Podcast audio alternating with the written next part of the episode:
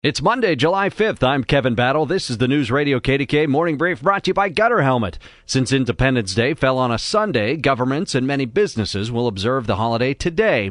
As a result, offices, banks, stock exchanges, and the U.S. Postal Service are closed. Normal operations will resume tomorrow. A political reward is being handed out as thanks for helping open the Penn Biden Center for Diplomacy. President Biden intends to nominate University of Pennsylvania President Amy Gutmann as ambassador to Germany. Milk cartons in the Commonwealth will soon look a little bit different. Governor Tom Wolf has signed a law that will allow the Agriculture Department to change wording of sell by dating on milk to best by dating. Several testing requirements found milk to be good beyond the current 17 day limit after pasteurization. Tell your smart speaker to play KDKA or download the free Odyssey app.